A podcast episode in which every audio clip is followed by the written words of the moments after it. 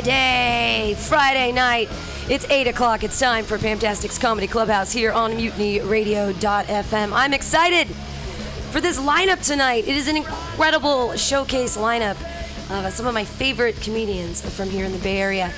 Fantastic's Comedy Clubhouse is every Friday night from 8 to 10. We're here. We have an audience. I'm so happy. It's Thanksgiving. Uh, I would be so grateful for a board op. Timothy Pizza, can you come help me? That would be great. Thanks. Yeah! All right, uh, Timothy is gonna come in, run the ones and twos for me for just a second, because I'm gonna come out and do a little time, and we're gonna get this whole thing warmed up. You guys are listening to the Clubhouse. Yay, Mutiny Radio, yay!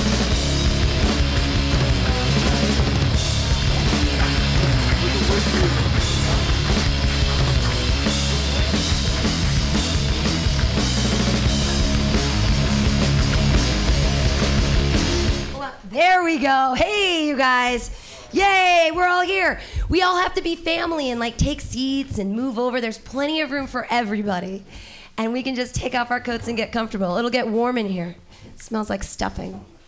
Like the good kind, not the, uh, not the day old dirty stuffing. Did everybody have a really good Thanksgiving? I did. I did too. I was so thankful for so many things.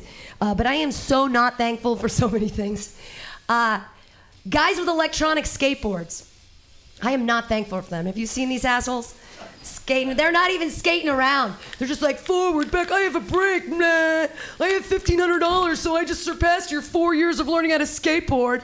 Fuck you, fake skateboarder guys. Posers. Really? I'm not thankful for these guys. I'm sorry. I'm going to be negative about it. Uh, I'm also not thankful for iPads. I know a lot of you waited in line today, maybe at the Black Friday sales. iPad, 17 cents. Ah! There's like de- nine or ten dead Chinese babies in there. That's what. That's how touchscreen technology works, you guys. It's just the souls of dead Chinese babies. And we just move them around, boom, boom, swipe left, swipe right. We can date finally because of the dead souls of Chinese babies. Uh, anyways, yeah, those are iPads. I'm not thankful for iPads. Um, I hang out with a 24 month old child. He's darling. He's like my best friend. Um, but he is better at an iPod than I am. iPad. He swipes. He can do the thing on the maps. Um, I sat with him. I decided to take an IQ test on the iPad, and I spent like 23 minutes taking this IQ test. And I was really wanted to see, you know, like I know genius is like 142, and I'm thinking I'm pretty smart. You know, this is gonna be great. I'm taking the test like all these questions. I'm spending all this time. I'm thinking there's so much math. I'm like, yes. And I finished it. And I'm thinking like maybe I got three wrong, right? And I get back the thing, and it said that my IQ is 58. not 158, not super genius, like functionally retarded. Like I need an app to wipe my ass. Like this is gonna be really bad. I'm I like French fries, and that's what the iPad told me how smart I am. Uh, terrible. I hate iPads. So I'm not thankful for them. Uh, politics. Not thankful for politics. Anybody love politics right now? You're just, it's jammed down your throat. Do you love Trump? Do you love Hillary? What about her emails? What's happening? The world's gonna fall apart and let's all. I hate politics right now so much. It's just like, oh, no more politics. Um, I like to submerge myself in a barrel of whiskey and then come out for like free ice cream days. You know, like at Baskin Robbins or Ben and Jerry's and like 7 Eleven on 7 Eleven, you get Slurpees. It's close enough. Put vodka in that. Tastes good. Uh, but so, uh, politics are horrible. And I, it, it's really bothering me because we have this like two party system, so nothing's really gonna get done anyway. But like back in 1849, there were 12 parties. There were like 14 parties. They were crazy parties. There were like these ball rollers and these copperheads and the Federalists and the Anti Federalists and the Anti Nebraskans. Fucking cares about Nebraska. There's a whole like political party in 1849 that's called the Anti Nebraskans. Uh, there were also the anti renters and the pro bank Democrats. And I'm thinking like 1849, that's when San Francisco was like invented, right? And uh, it sounds pretty similar today, right? The anti renters and the pro bank Democrats. Isn't that what's happening here in the city? 2015, 1849, so similar. None of us have gold. Who has the gold? The leprechauns. I just, I gotta, I gotta murder a leprechaun to get some gold. I am thankful for leprechauns. Give it up for leprechauns. the movie Leprechaun 7 was genius. Uh, no, I don't even know if there was a Leprechaun 7. Uh, so, other things that I am thankful or, or not thankful about. Uh, I'm, I'm, I'm a feminist. I don't want to be political. I don't want to be a feminist, but I have to be because, like, the name is, they, they, it's man, and then there's woman, right? So they're like subjugating us with the suffix. It's like, there's nothing we can do. I have to be political about it. I can't not because I'm never gonna be. I'm never gonna be good enough. Never gonna be just a man. Uh, and it's completely supported by all of these weird ad campaigns and things that we believe in, like if you don't buy that purse, no one will, or if those shoes, the stuff on your face to make you, if you don't shave your legs in the right way, he'll never have sex with you. Oh no. And we follow all of these like weird ads and we follow. Do you guys know what the first ad in a magazine ever taken out in the United States was? It's by Benjamin Franklin in 1741, and he was looking for a run- runaway slave. It's absolutely true. And now we're all slaves to advertising. so, like, in 1904, I couldn't flash a hairy ankle without being a disgusting slut.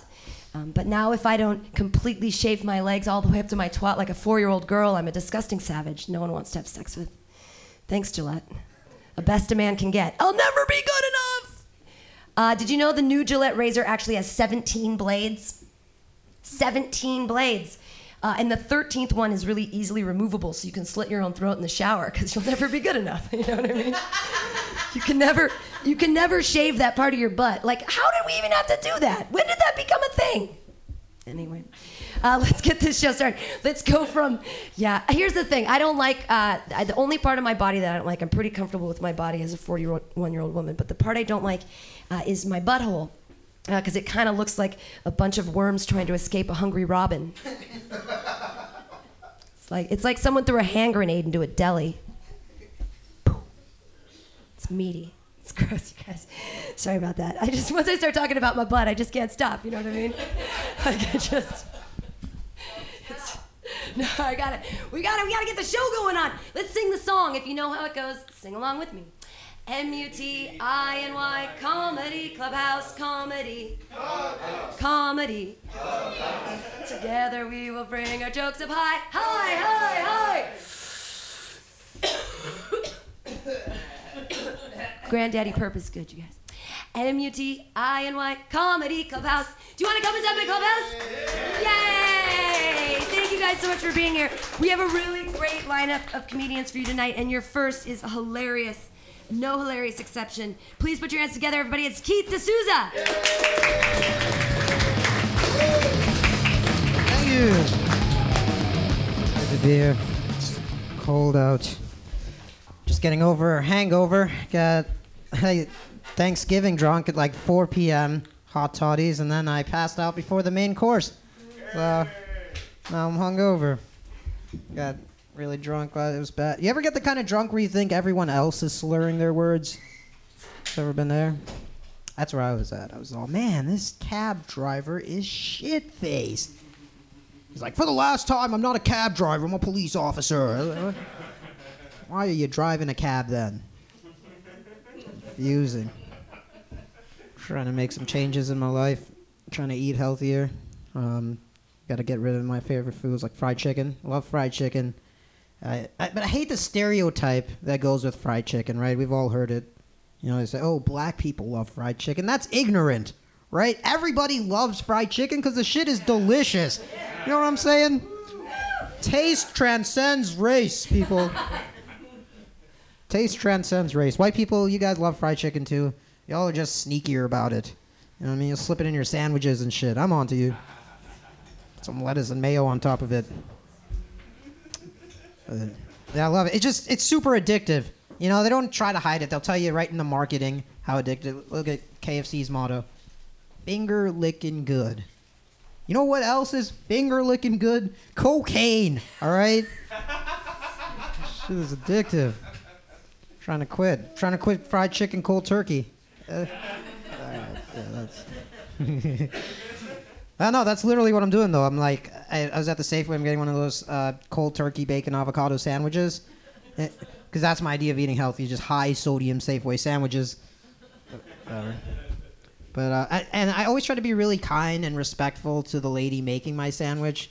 Yeah, I mean man or woman, but more so if it's a woman, because that's the closest person I have in my life to a wife. You know what I mean? So, loving wife, make my sandwich exactly how I like. I don't get that anywhere else. So, you know, I it's so when I go there, uh, it's not just about me. I try to be understanding of their needs too. You know what I mean? So I- I'm there, I'm all smiles. I'm like, "Hi, how's it going?" And I don't know if you've run into these customer service people who are so obsessed with doing their job quickly, processing everything really fast that they put pressure on you to like match their speed.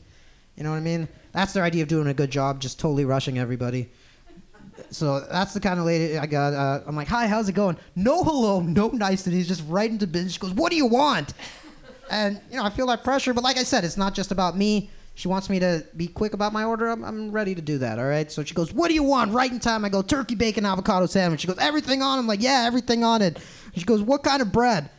Let me just say this: I'm not a big bread guy. All right. I, I know it's not a popular opinion to have in a room full of white people, but it all tastes the same to me. It might just holds the sandwich together. Give me a plate and a fork, and I'll be fine. I don't even need the bread. But I always go with Dutch Crunch whenever it, you know I have to choose because you know it's a good solid bread, Dutch Crunch. So um, she goes, "What kind of bread?" I go, "Dutch Crunch." She goes, "We don't have Dutch Crunch." Now I need to like rack my brain, the synapses are flash, and th- think of all the different bread strains I've ever heard of. Like they was like sweet dough, no, not sweet dough, sourdough. This is milliseconds. I go sourdough, and I'm proud of myself for thinking of sourdough. But I don't get any time to bask in that glory because she hits me with the next question right after that, which is slice or roll. Folks, I'd never heard that question before. And at this point, my brain is exhausted. I just came up with sourdough on the fly. I don't know what she's asking me, right? So I'm like buying time. I pretend I don't hear. I'm like, I'm sorry. She goes, slice or roll. Now I just have to admit defeat. I'm like, I don't understand the question. And she goes, ugh. Like it's a huge hassle. Ugh, from their soul. Uh, and she pulls out two pieces of bread. The slices regular sliced bread that you have at home. Roll is like the long submarine shaped bread that if it was on a slant, it would roll, I guess. Uh, you guys are like, yeah, we know, dumbass. Get on, get on with the story. But you know, she could have used some tact when explaining it to me, right? She could have been nice about it. Uh, Instead, she just holds the two breads up to my face, and she goes, "Slice or roll." I understand that because of your job, you're in contact with a lot of different bread. You're a big bread expert. Good for you. That doesn't give you the right to condescend me. You know, just because I don't know about bread, there's other things I know about. You know, there's other things I'm good at. For example, I know if I ever feel slighted at the Safeway, I can take my order to the self checkout counter, key in the code for bananas, then drop that shit on the scale and paying 78 cents for a turkey bacon avocado sandwich on a sourdough roll. I know how to do that. I know how to tell 10 people a night how to do that. Who's the idiot now? You guys try that. You can do it with anything. It doesn't even have to be food. You could put like uh, anything, anything on it. Just banana code. You can get all the all the fancy meats. You can get the cage-free veal. What else? Grass-fed beef. Why is grass-fed the good thing? Well, it, that grass is that's free. That's what I uh, piss on. Uh, That's where you're feeding the cows. Let me know when you're feeding them caviar, and then I'll pay the extra three dollars a pound. Till then, keying in the banana code. Yeah, I gotta put a disclaimer at the end of that, Joe. If you are gonna pull the banana scam, uh, that's what I call it, the banana scam. Uh, make sure you buy at least one banana, because a, a fan of mine tried this one time, and uh, sometimes they have like somebody who like y- you know checks your receipt, and you. So uh, the lady's checking his receipt, looking in his bag. She's going, "Where's the bananas? Where's the bananas?" and he goes, "You're the one that's bananas." Great comeback, but you know. They take him to the back room and he got busted. He didn't remember my name, luckily, so I wasn't implicated. But I gotta, I gotta put that out there. Buy at least one banana, because then you can pull the old retard card. You know, I didn't know it was still weighing bananas. I thought it was weighing sandwiches. Oh, I'm not, not trained to use this machine. Oh. Do it, play the retard card, folks. I do it all the time. I, I'll, I'll show you. I literally do it. I'll show you what I'm talking about. Where's my dogs at? Yeah. That dog loves drinking water. He was uh, trying to drink that toilet water back there. I was like, get out of here. He's- No, it's not. I, so yeah, this is what I mean. I, I when I use the BART, I, I use these red BART cards. You guys probably familiar with the blue ones. The red ones though, they're special. You, you pay nine dollars. It's twenty four dollars worth of BART rides. The the only catch is it's for disabled people. That's the only catch. Uh, Okay, don't look at me like I'm some kind of scumbag. Uh, let me just say, the whole handicap movement in this country is getting out of control. All right, it. I guess handicap movement is not the right term, but it's ridiculous. It's ridiculous what they're doing. I saw an Escalade parked in a handicap spot, handicap permit. on- How disabled are you really if you can afford an Escalade? You know what I mean?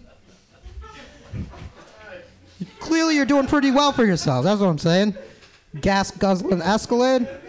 So I'm not gonna be a sucker. I, I use the I do it all the time. Uh, so you know I'm using that red BART card and uh, I get away with it. It's really easy, except for one time I had like the Columbo of BART inspectors, and he goes, "Hey, why are you using that red BART card?" Uh, But I looked at him and with conviction I said, "Because I am retarded." He goes, "All right." All right. Well, let me see your ADA card. You, you know, Americans with Disabilities card proves you're disabled. I'm like, I forgot it at home because I am retarded. And he totally let me go. It worked. Yeah. By the way, I'm selling these cards twelve dollars for twenty four dollars worth of BART rides. If anyone's interested, I got to make a three dollar cut on it. Yeah. Was this joke about abortion? Nah, yeah, I don't think I'm gonna keep it. What? It's my choice. Fetus here. Oh, I miscarried. That one never gets old. Get it? Never gets old. The greatest fucking comedian of all time. Wow. You guys want to hear some racist jokes? I'm not gonna. I'm not gonna do any racist jokes. You guys seem nice. I don't want to put you through that. But um, you know, let's give it up for women's rights. Come on, make some noise for women's rights. Keep it going for Keith D. Right on. Keith D. Keith D. Right on. Hey, uh, hey, Jonathan. Do you want to go take over for Tim Pizza? Awesome. Thanks. We're doing a board op switch tonight. Hey, everybody, clap for Tim Pizza for running the board. Yay! Clap for Jonathan Moore for doing the same thing. They both have shows here on the station. Timothy Pizza has two of them. One is on Sunday from 4 to 6. Uh, it's a 10 minute open mic. It's really fun. You guys should come by. And the second one he has is on Tuesday nights from 10 to midnight called Fuck Everything, Fuck You. And then Jonathan Moore, our uh, board op, has a show on Thursdays from 6 to 8. It's called The JV Show, and it's all about sports and fantasy football and all kinds of great stuff. Yay! So Mutiny Radio, Viva Forever. We have a visiting comic from New Mexico. You guys, what? I think I can point to that on a map, maybe. he's from Albuquerque, New Mexico. I'm so excited he's here. Everybody, you guys, give him a love. It's Richard Wolfson. I so many inauthentic weddings.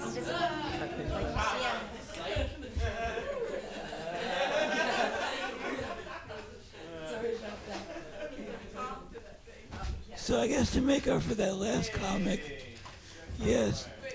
Okay. Okay. Okay. Okay. Yeah. Yeah. Push it up. Push it up to fifty. Okay.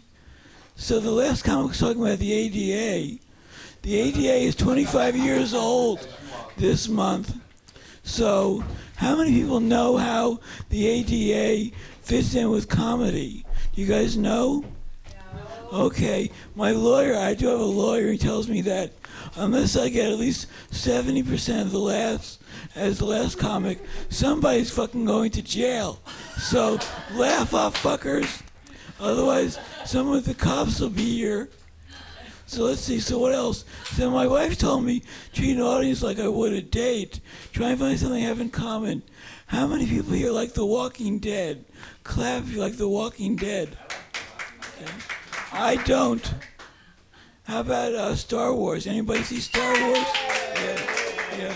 I don't I don't give a shit about Star Wars. So this date is not working very well. Okay. So let's see. I once tried a dating service called teethinaglass.com. That one also did not work so well. I guess I had too many teeth. So let's see. So the three main things you want to know need to know about me is the first one is I'm 100% Jewish. The second one is I'm 50% disabled. And the third one, like Pam, I have a low IQ. so that makes me a retarded, crippled Jew. So if this was 1943, I would be so fucked. Yep, they'd have a car with my name on it and my picture on it. So let's see. So, you know what's really funny? A joke. And we've heard at least six jokes tonight, so those are funny. But you know it's not funny? And my own wife is guilty of this. When you tell people you do comedy, they walk up to you and say, Tell me a joke. You wouldn't go up to your banker and say, Please pay off my mortgage for me. And you certainly wouldn't go up to a cop and say, Please taser me. Because they motherfucking might do it. Especially if you're uh, on uh, UIBB, under the influence of being black. Then you have a 10 times more chance of being tasered by a cop. So, what's the solution for that? What can we comics do? Unionize. There's a new comics union. It's called the Department of the International of Comedy Knowledge, which is an acronym that spells out DICK.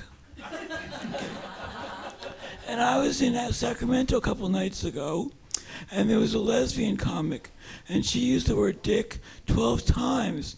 There's also a group called Lick, the Lesbian International of Comic Knowledge. And they have a rule that if you're a lesbian, you can only use the word dick six times.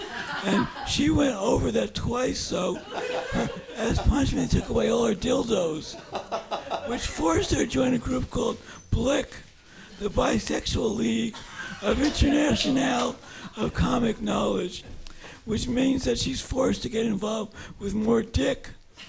So that didn't work out so well for her. So I recently joined a group that's a 12 step program. And this is a 12 step program who are hopelessly addicted to hacking into government, secret government agencies. And also recently they've been hacking into the KKK and now ISIS. So the name of this 12 step program that I just joined is called Anonymous Anonymous. And step four of that group is to apologize. So I need to apologize to all the comics tonight. Because as many comics, if we have like 10 comics, I promise you, I won't clap for any of you. Not one. But what I will do is teach you some secret Zen things. Here's the first one.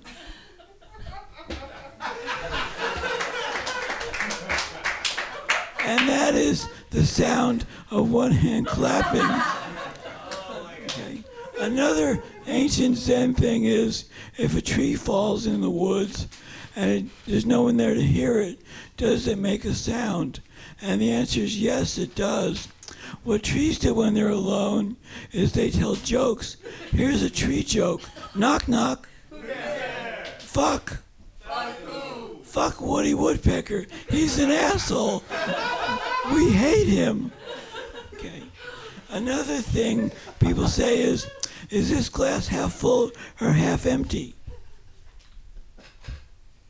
What is it? Okay. It's plastic. okay. Plastic covering paper.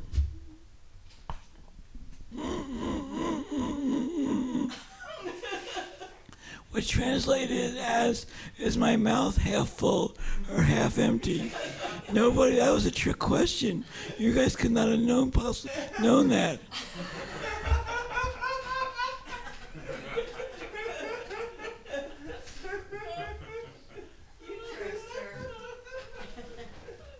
I wish I would have known. And now what is it?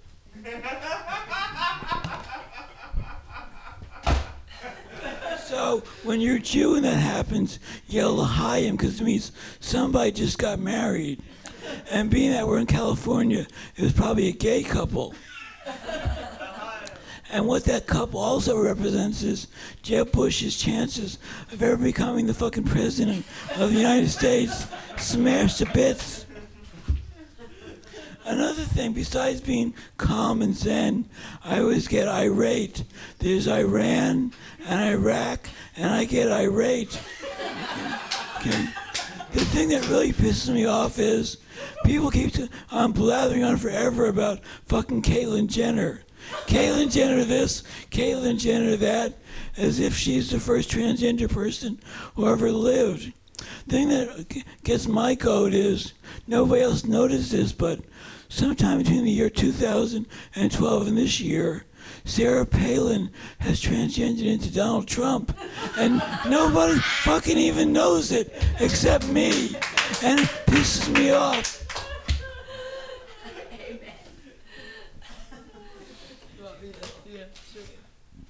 Okay.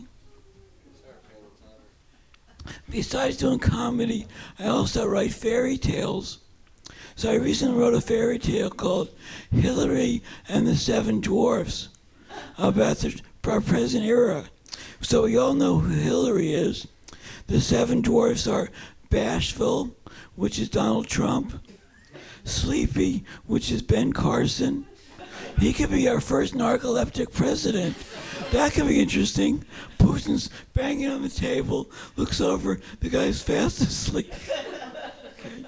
We also have Munchie, who's Chris Christie, who's always munching something. We have Crunchy, Ted Cruz, who's always punching somebody. When we used to have a, and in the original ones, they're Sneezy, but we have a guy named Sleazy, who's Marco Rubio, who cannot balance a checkbook to save his life. And we also have Dopey, which again is Jeb Bush. Jeb Bush is so dumb. This is his latest campaign thing. If he's elected, he'll travel back in time and kill baby Hitler. Of course, Ben Ben Carson said, but you can't abort he, baby Hitler because there's no exception for abortion. And rape, incest are being the the greatest mass murderer in history. No, we can't abort him either. But what I would do if I was going to travel back in time, instead of doing something stupid, I would do something tricky. Even though I have an IQ of 80, I was still smarter than Jeb Bush. What I would do is when he's a week old, I would cut off his foreskin. Then when he was 22 years old, trying to take over Germany in front of all the other Nazis, I pulled down his pants and say, see, he's a fucking Jew. And they'd kill him. So let's see. I want. I also write songs. So this is my rap song about Marco Rubio. Okay. Again, I have to apologize to all the black people out there because I can't rap for shit. And yeah, I can only use one hand. So here it goes. My name is Mark. My pit bull don't bark. I got mad skills. I don't pay my bills. My wife plays the big tuba. I still want to nuke Castro's Cuba. I want to fuck Hillary up the ass, but do it with a lot of Cuban class. So yo, yo, yo, I am Marco Rubio. Okay, so because I do comedy for a living, I'm obligated contractually to do at least one Bill Cosby joke. So here it is. How many Bill Cosbys does it take to screw in a light bulb? Just one. But that light bulb will wake up dazed and confused. And with the sore socket. So I guess because I'm Jewish, I, I'm the only probably one out here who knows what Hitler's favorite joke was. This is it.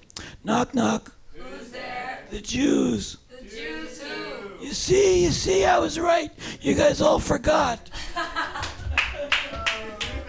so this is my retort. Knock knock. Who's there? Fuck. Fuck who? Fuck Hitler. He's an asshole. And Pam was saying, What are we thankful for? I'm very thankful that Hitler was a failure at his job. Otherwise, I'd be fucking dead. We'd be making fun of him, so fuck him. That's my bit. My name is Richard Wolfson.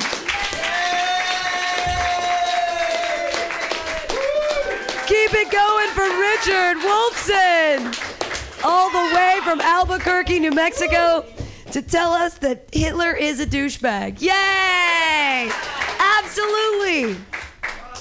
I'm also I'm also a Jew, and I have a I have a I have a similar uh, knock knock joke. Knock knock. Jesus. I know. Did that guy exist or what? right? Like, was he real? Is he an allegory? I don't understand. Jesus who? I don't get it. Uh, let's keep this. Uh, let's keep this. I don't. I mean, I don't want to be uh, bodyist, or it just happens that we have two. Uh, I don't even know. All I know is that that little people. I don't know what to call people anymore. I don't know how to be PC. It's all my problem. He's my favorite crippled friend. I don't know what am I supposed to say. I'm such an asshole. He- He's, he's incredibly funny. I hope you guys laugh hysterically at his jokes. Clap wildly. It's Jackson McBrayer. Is there? I have a very urgent question before I can start telling jokes. Is there beer at Mutiny Radio right now? Not for you. Damn it! I I want a beer. It's okay. I'll do my jokes and then I'll drink. It's very strange. Sober sober comedy is not what I'm used to. I mean, after one or two beers, I walk better. I asked my doctor about it. Thank you. Thank you. Hmm. Well, all right. Yeah. Okay. So I was I was say I was telling a joke. Um, right after one or two beers, I walk better. Asked my doctor about it. He says, "Well, Jackson, because you have cerebral palsy, anything that releases your muscles will help you walk better, like one or two beers, an orgasm, or a joint." I go, "Really, doc? You mean I can get medicinal blowjobs? that would be fucking great." Like every time, like, hey babe, this is medicinal. You're helping me out. It's awesome. Also, everything weed can cure, so can a blowjob. You have glaucoma, get some head. Your eyes will be closed. It'll be it'll be better. Oh, you can't sleep? Puts you right to sleep, but it's also the best part of waking up. And just try being depressed while you're getting head. Just try to frown. It's fucking impossible. Like, go out and fuck the depressed. That should be like the new suicide prevention hotline. Actually, one of my bartender friends did that recently. She had a suicidal friend and she fucked him, and now he's not dead. So, no joke here, but it's a thing. I'd like to think that I helped change the world a little bit. yes. Uh, I, I went to a couple weddings recently. Uh, the last wedding I went to was a bunch of young professionals. They're all like 25 or younger. And it was weird because I was like, oh, this is what trophy wives look like early in their career. It's very strange. Uh, but, you know, after they get divorced, they'll have the money and I'll be the trophy husband, so it's fine. You know, it's cool. But in all sincerity, I'm polyamorous, so it's very odd for me to be like, how the fuck do I ask for a plus two to a wedding? Does everyone know what polyamory is? Uh, two two girlfriends. They both know about each other. It's all cool. Primary and a secondary girlfriend. It's very complicated, and it like you have to use graphs to explain it to some people. But the thing I loved about it is that if I fucked up with one of my girlfriends, my other girlfriend would help me out. It was like always having a backup that would help you get your foot out of your mouth. And I know you think, how could you get your foot in your mouth? Oh, I can. It's doable. It's very doable. Uh, thank you. I I like my women like I like my fusion food, half Mexican and half something else. I like my women like I like my psychology students with an oral fixation and daddy issues. And I like my women like I like my wheelchairs, pure fucking metal. Where are my metal heads at? Woo! Yeah, all right. Yeah, have you ever seen a cripple in a mosh pit? It's as magical as it sounds. Something about me barreling at you as hard as I can in a mosh pit terrifies people. I guess I'm intimidating because I become like metal goddamn Moses. Let my people roll. And it's great because if you've ever seen a cripple in a mosh pit, at one point it becomes like NASCAR. And that point is when I go flying out of my wheelchair. Because one guy grabs my torso, another guy grabs my legs, and the third guy rushes my chair right underneath me, and I have my own metal mosh pit crew. That's how awesome metal fans are. It's the angriest fucking music with the nicest fucking people. That's why I just don't trust pop fans. Can't trust them. They seem angry all the time. Uh, I actually love going crowd surfing in my wheelchair. And yeah, if you've seen that online, 99 times out of 10, that was a video of me. Uh, thing is, is that the bouncers don't know what the fuck to do because they see a chariot rising up from these hands like a like out of fucking Hades, like a like a like a fucking Greek god, and I, I start lurching spasmodically forward on the hands of my fellow brethren. And and then I start lurching forward, and the bouncer sees me, and I'm about to fall onto him, and they have to catch me. And it's great because nothing bad has ever happened to me. Oh, except for when I tried to go crowd surfing without my wheelchair, and then then I got dropped on my head, and I said that's dangerous. I'm never doing that again. but it's okay because after I did that, I got free beer at Slim's forever. My money is no longer good at Slim's, which is great. Like that's fucking incredible. Yeah. The- really, the thing that I live by is if you're gonna do some epically crazy shit that's awesome, you should do it anyway because you might get free beer, and that's worth it. Totally worth it. I played wheelchair basketball growing up. I played a lot of wheelchair basketball, and there aren't that many disabled people in any one town, so you have to do a lot of traveling. So you have like 12 teams that all converge on small town but fuck nowhere. And it's great because they're like, what's going on? Is it contagious? Is it spreading? What the fuck? Just like a cavalcade of cripples rolling down Main Street. And towards the end of one of our trips, this is in Alabama, and my entire basketball team, we roll into this Cracker Barrel. And 13 cripples in one restaurant freaks people out a bit, so they're staring. And then our coach leaves the table to go pay the bill. And this televangelist comes up to us and goes, Excuse me, all. I was I could pray with you.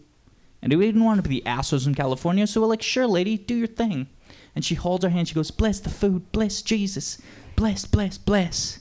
But then she comes up to each of us individually and she goes, Can I do a blessing for you?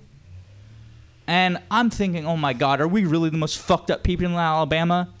I don't think so, but go ahead, lady, do your thing. And she goes around to each of us individually and goes, Be healed, who? And she's going around, and there's 13 of us. She does this 13 fucking times, and I'm the 13th kid. And she, and right as she's getting to me, I'm really fucking excited because I'm like, I'm about to get blessed. She lays her hands upon my head and she goes, Be healed, who? And I go, Oh my God, I feel the power of Christ. Fuck, it wore off. You can laugh. It's okay. See, if you can make someone believe they have the power of Jesus and strip that away from them mere seconds later, I highly fucking recommend it. It's amazing. Uh, no, I, you know, I, I've been thinking about like, I don't know if I believe in reincarnation or not because it kind of feels like the blackout drunk of religions. I don't know what I did yesterlife, but I must have been a total asshole. No? Okay. I'll go darker. It's fine. Uh, do you guys remember those anti meth ads we had? I lost myself to meth. I lost me to meth. I want to know where the fuck is my billboard? I did meth in utero, and now I'm hilarious. That's not a billboard, and it should be. You know, I, I had a friend ask me, they go, like, is your shit genetic? Like, will you pass it down to your kids? I'm like, no, the only way I can get a crippled kid is to be like, hey, babe, can you shoot up so I can have a kid who looks like me? Oh. I'll take the groan. I love it. Thank you. Uh, it's okay. I uh, four years ago, my cousin had a disabled kid who also has cerebral palsy, and when my mom told me, she goes, "Oh, Kristen's kid has cerebral palsy." My reaction was like, "Oh, that's awesome." That's not the proper response. I got yelled at because apparently you're not supposed to say that, but I really did. I felt like that was awesome because I was finally gonna have another family member to play wheelchair basketball with. Do you know how cool it is to not be a minority of one in your own family? Probably not. you know? But I was so excited. I was like, oh my God, I can take him under my wing or my wheel, if you will, and like help show him the ropes. You know, oh, this is, uh, this is how you pick up girls in a wheelchair. You know, my personal favorite is, oh, you're too tired to walk. Let me wheel you out. It's great because you get to be chivalrous and you get a lap dance. It's a win win. It's fucking stellar. Uh, I actually, yeah, I. I talk a lot about sex in my act. It's true, and um, yeah, cripples are castrated by mainstream media. In books and movies and television, you never see a cripple getting laid. I mean, sure, you've got Lieutenant Dan paying for a hooker in Forrest Gump, but that's supposed to be our high watermark? Fuck that! I'm our high watermark. I'll fuck you so long you'll walk worse than I do, and I'll call that shit recruiting. I want to be the change I want to see in the world, one or two women at a time. And that's a Gandhi quote about my sex life. Thank you. I'm Jackson Cabrera. Hey! Keep slapping those meatballs together for Jackson McBrayer. Hey, people that are like standing in the back, you can like, there's this bench up here that's uninhabited that people could go to. I'm just saying, it's like, we can all be comfortable. You gotta get yourselves all situated for our next comedian. Uh, I'm excited about him uh, being here. I watched a video on like, yes, it's you. I'm sorry I didn't give you any like pre warning or whatever. You're already standing up. You're fine. You guys are gonna love him. Uh, he's a darling young man. He's just gonna walk right into your hearts. not gonna wheel. Jackson wheeled his way in, but he's just gonna walk right in. Put your hands together, everybody. It's Davidson Boswell. Yay! Oh, guys, this is so nice. Um, so I'm uh, here from New York City. Uh, little thing about me: uh, lonely. I'm a lonely guy. Um, and uh, you know, it's a feeling that follows you wherever you go. It's hard, man, because I'm from uh, I'm from the South. I'm from North Carolina, so uh, I have a hard time talking to New York women. Um, it's really tough for me. Uh, but what I heard when I got to New York is like, yeah, really play up the accent a lot. Girls will dig it. They'll, you know, and it, it'll help you out a lot. So I'll see a girl from like across the bar, and she's looking like real trendy. You know, she's got the stripy pants and the shaved bits in her hair. You know how they wear them. And uh, yeah, I'll I'll go up to her and I'll be like, I'll say something like, uh, "Hey, uh, hey, hey, lady, uh, wh- you know, where you think uh, where you think Dale's gonna finish in the standings this year, huh?" Kenny might catch him. Kenny might catch him. Let me tell you. And uh, that doesn't work. So I'll see another girl, and honestly, her face looks like nine miles of mud fence, if you know what I mean. You don't. I can tell from where, the way you're looking at me that you don't know what I mean. But I'll go up to him and I'll be like, "Hey, uh, where'd you shoot guns as a kid? Anywhere? No." Your daddy never took you to shoot guns? All right. Yeah. So um. Yeah, I don't do too well with the the women. Uh, you know who I do do well with? Well, older gay men on the subway. Hmm, they cannot, they cannot get enough of me. And uh, who can blame them? Look at me. I'm sprightly as fuck. Free flowing, supple, uh, everything you want. Uh, is that a is that a boy that just walked on the Q train or a wood nymph? straight out of Virgil into your dreams. Uh, yeah, so that's that's where I'm at in life right now. Um, but it's it's okay. It's okay. Sometimes, uh, you know, I might get a girl up to my room to, uh, you know, fuck. Um, and uh, by the time I blow up the mattress, I'm so exhausted. Oh man, I can't even can't even do anything. It's a queen, you know. That's like 250 blows, 300 easy. It's qu- queen for my queen. Um, yeah. All right, guys, we're having fun. Hey, uh, Bernie Sanders looks a lot like that eHarmony guy. Am I right? Huh? Yeah. It's not where the co- oh, this isn't. All right, I'm gonna do it. This isn't uh, where the comparisons end either. Am I right? Am I right, guys? Both in the business of peddling hope to losers. oh yeah, that didn't that went just as well as I thought it would. Ah man. oh man, what's more likely that you're gonna find um, eternal light or uh, eternal happiness with your significant other, or uh, get paid? Your president is gonna care about a living wage for you. Okay, all right, that went. Yep. All right, guys. All right, all right. I think we're I think we're well situated now. Uh, I try to I try to tell jokes. I try to tell jokes that are uh, relatable in my act. Um, does anyone else uh, take Fabergé eggs into like the park and just bury them? No.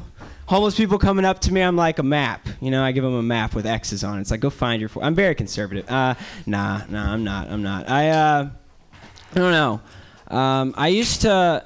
Oh, this is a this is a fun this is a fun little story for you guys. Okay, speaking of Prospect Park and Central Park, uh, I so I stayed with my uncle for the first two months I lived in New York, and uh, while I did that, um, this is a fantastic story to tell when your mother's in the audience, by the way. So just, just take notes, guys. Just buckle up. Um, so, so, but what I did when I was in New York is I uh, I took uh, acid. Um, and went to Prospect Park. Um, and you know, I was like, oh man, this is gonna be so great. I'm gonna like find myself, you know. So I took some took took three hits of acid, which is more than you sh- should do. Uh, and I went into these uh, paths in Prospect Park, which is in Brooklyn, and I was like, oh man, these paths like. They're just uncharted. I'm in this whole new world. No one's ever been here before. So I, I walked into the paths, and uh, you know my vision's pulsing at this point and I sat on a log and I looked down and just the floor was riddled with Three Musketeers wrappers and condoms. I'm like, ah, people have been here before. And uh, just like you would want if you were tripping, uh, a very large homeless man came up to me and sat down next to me on the log, and he said, uh, what do you say? He said, oh yeah, uh, are you out here all by yourself? To which I said, uh, no. And so I walked away. Uh, I walked away uh, very quickly uh, into a clearing, into a clearing. Um, and then I don't know if you guys have ever had this, uh, but you start to feel like you're uh, responsible for all of mankind's suffering. Um, so you start punching the ground and screaming that the world has to kill you for the good of humanity, uh, which is what I was doing. You know, I was just casually punching the ground. Uh, and the police, turns out, don't appreciate that. Uh, so they come up to you and they'll throw you to the ground, you know, because they don't care. Um, and luckily, uh, at this point, uh, my phone decided to pocket dial my mom. Mm, yeah, good old, good old call for mama while I'm on the ground. Uh, you know, just getting, just getting zip tied on the ground, face down, breathing in the dirt, and she didn't answer, uh, but uh, oh, she called back. and uh, Officer Jefferson, that was his name, he uh, picked up the phone he was like, uh, Your son is screaming that we have to kill himself because he's going to be remembered like Hitler. Um, so that wasn't good. So I woke up the next day. I woke up the next day. Lo and behold, my uncle was there. You know, and they were everybody was so worried about me. They were like, uh, you know, Davidson, like, how much did you take? The doctor said, Davidson, how much did you take? And I said, I, I took three hits. Is that too much? You're not supposed to take any, guys. You're not supposed to do any acid. Medically, none is the recommended amount. Um, and I didn't know that. I didn't know that. Oh man! All right. Uh, so it's good to be here, guys. Good to be here. Uh, yeah. Just I went. I got through. Here's here's a question. Okay. Do you think it had something to do with this? Why I wasn't arrested? You know what I mean? Like probably a lot to do with that. You know, like I don't. I just think it's just like ah, we can let off some steam on this white guy and just kind of like beat him up. And sorry to be looking at you while I said that, dude. This fucking, ah man, a Freudian glance, I guess you could call that. Oh man. Oh man. I can. I look at you guys and I just, I just see the Cialis commercial. You know what I mean? Like. 40, 50 years from now? Just not you two. You two. You guys are a couple, right? now. Yeah, yeah. Or we're a couple. Yeah, no, no, no, no. I, I just see the bathtubs. You know, you guys like lightly holding each other's hand while the sun sets. Oh, boy.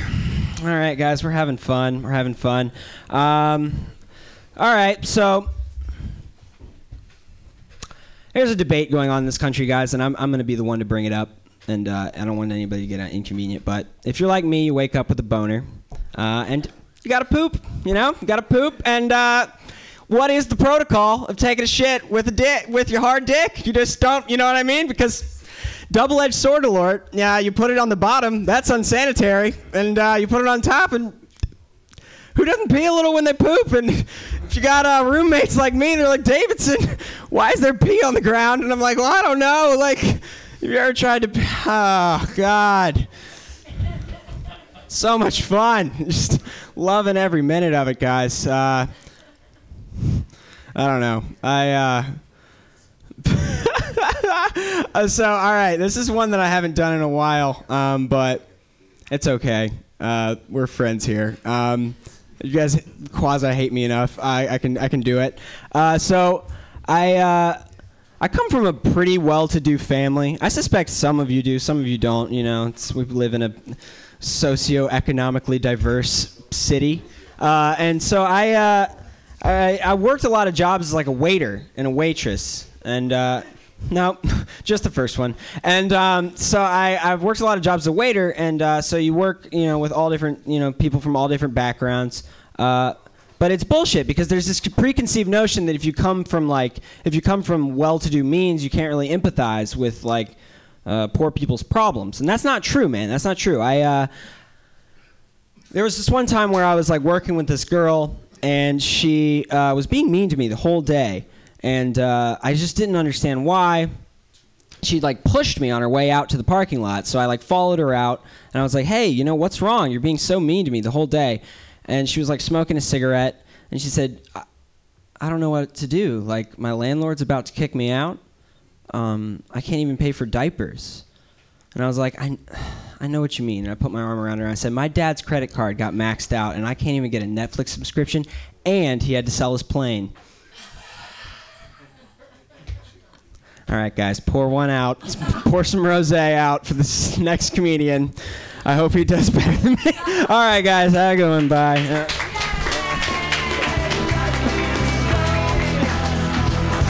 Davidson Bosworth!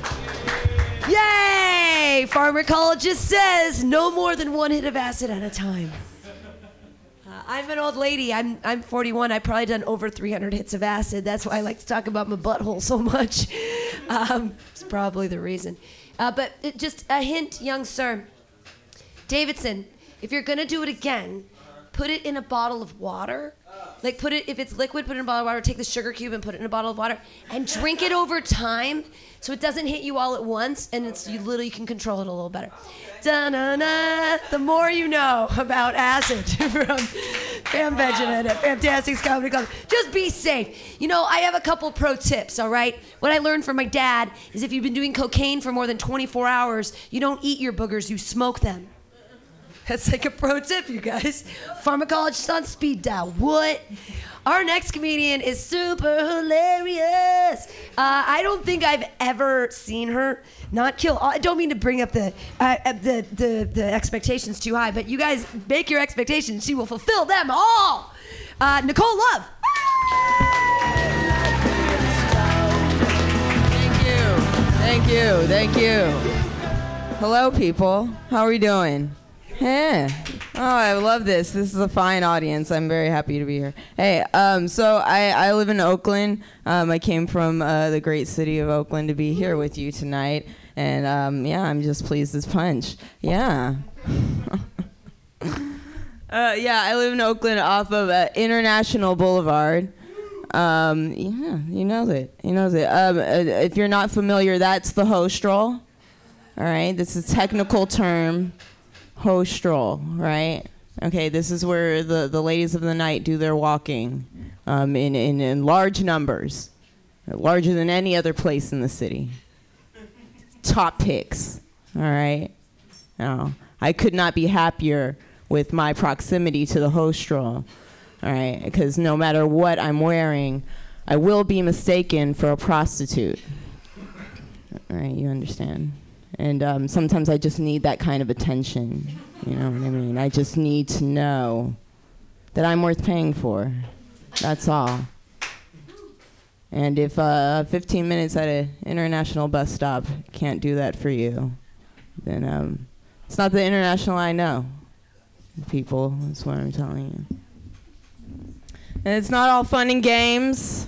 It's not all fun and games. Um, I was mugged recently. Uh, it's my very. Uh, it's so hard. It's like it just really disappoints you in humanity. Um, uh, this guy, he he ran behind me and he grabbed my bag, and we got into a tug of war for the bag.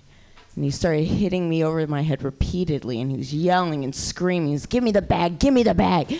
And I, I, it, was, it was very scary. He was hitting me over my head with something heavy, and uh, I, I felt uh, moisture dripping down my neck, and I smelled vinegar because he was hitting me over the head with a giant pickle. Giant pickle, yes.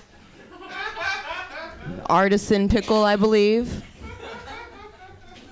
It's one of those is big pickles, neon green liquid in those big jars, and you don't know how long they've been there, or who's buying these things, or who was the last person to stick their hand in there. Just here to let you know. Anything can be a weapon, all right?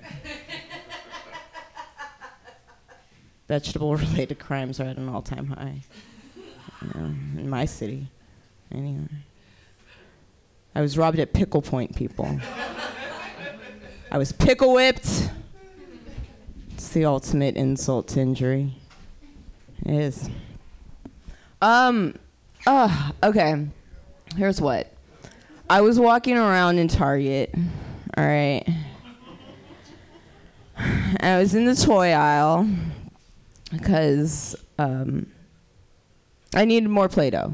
All right, I needed, I needed some more Play-Doh. I need to make spaghetti. Um, no, I was in the toy aisle and I, I was looking at the toys and I just I came to the dolls. I saw all these dolls, just a sea of dolls, and they all had the same look on their face. They all had this nipple ready suck mouth. This look on their face, just all of them, whether they were those baby dolls that are made to suck, you know, bottles and what have you, or they were the Bratz dolls looking all cool and adolescent and all that shit. They just all had that nipple ready suck face, glistening lips on their face. And I learned a lot about what men are into and what we're teaching little girls and why uh, Botox and lip injection- injections exist. I learned so much.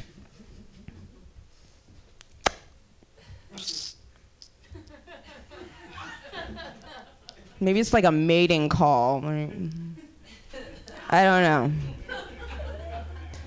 I don't know, but then I, so I'm looking at these dolls, and then I get to an old standard, Barbie. Get to Barbie, all right? And I notice that her body has changed again. Okay, it's the little trick Mattel plays on us, like every 17 years, at like five strategic pounds onto Barbie. Mix up the skin tones, give her an ethnic nose or two, you know, make her knees bend like we don't know what that's about. like, seriously. Seriously, they say it's for a bike, you know, so she can ride a bike, but I tell you, you push it and she just falls right over. She's not using those knees, all right? You sit and listen, sir. You calm down, all right? You calm down.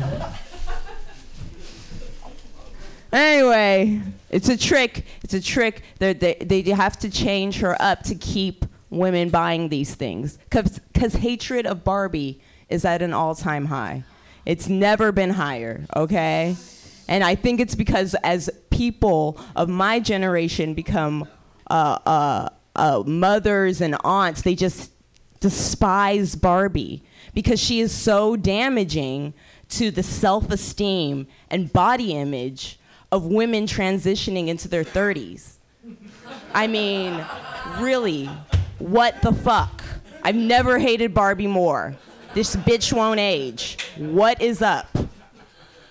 So anyway, I saw that I saw that there's this dude who made like a, a Kickstarter campaign to make a real woman Barbie, which that translate to is um, so he he made this doll that has like the body of like a, a water polo player or a golfer, you know, just a, a very sturdy bodied doll. And there's all these stickers you can add onto her of like scars and acne and bruises and cellulite and stretch marks. And I'm like, okay, I get it. Women are gross. I get the message loud and clear. But I think he was on the right track, though. We do need more realistic interpretations of Barbie, but we need them to be broad. We need we need specific lifestyles. We need a, a more representation for everyone. We need like a, morbidly obese hoarder Barbie or like a, a Filipina nurse here to fill the shortage Barbie. There is a nursing shortage, and they're heroes. Okay.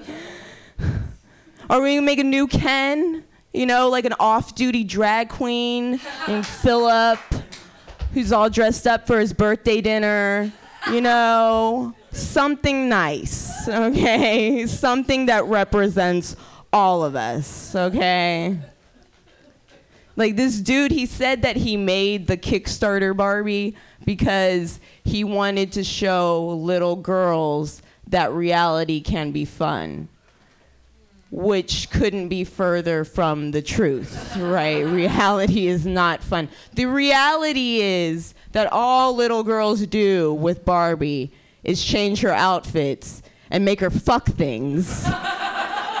and that should be enough of a life lesson right there. Okay, that's what Barbie is for, okay? I don't I don't know. Um, I'm a mixed race person, guys. I'm a mixed race. I'm black and white. Um, and as such, I hear a lot of ignorant things. Um, uh, for example, people tell me I can only celebrate half of Black History Month, um, which is ridiculous, but there it is on Facebook every February. Mulattoes can only celebrate half of Black History. It's crazy. But uh, I was out with a friend of mine, and um, I was just kind of minding my business and drinking, and and uh, th- um, some guy was talking to her, and I, I felt their conversation drift into my direction. And my friend tapped me on the shoulder and said, "Hey, come talk to this dude. He's trying to figure you out." Which is scary, scary talk, okay? But uh, but I allowed it. I allowed it. And the, the first thing he said to me, the very first thing he said to me was, uh, Why are you not talking? Why are you just standing there thinking?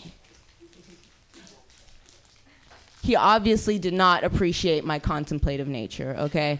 Um, I think it, it's my face. My face. It's, it's off putting. Okay, I have all these freckles on my face, and it's just like a welcome mat. You know, like everyone just wants me to smile and be charismatic. I'm a very disgruntled Cabbage Patch Kid. That's what this space is.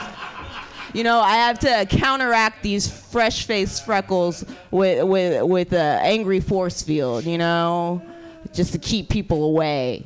And uh, you know, it's commonly called a resting bitch face. I call it a lesbian grin or uh, a Nazi smirk. Just something to let people know I'm not to be fucked with. But obviously, it was too much for him, okay? And the next thing he said to me was, I don't trust you. I don't trust light skinned people. Right?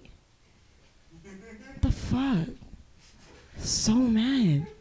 So hurt. I was very confused too because we were at a Drake concert and my friend's an albino. So I didn't understand why I was getting all the bullshit. There it was. There it was. But he ended up getting my friend's phone number, so I guess he won, you know. but I got my ex-boyfriend to beat him up in the parking lot. So I'm friends with all my exes. It's good politics, ladies. Think about it. Call him up, intimidate some people. Come on. Come on, he wasn't that bad. Was he? Yeah.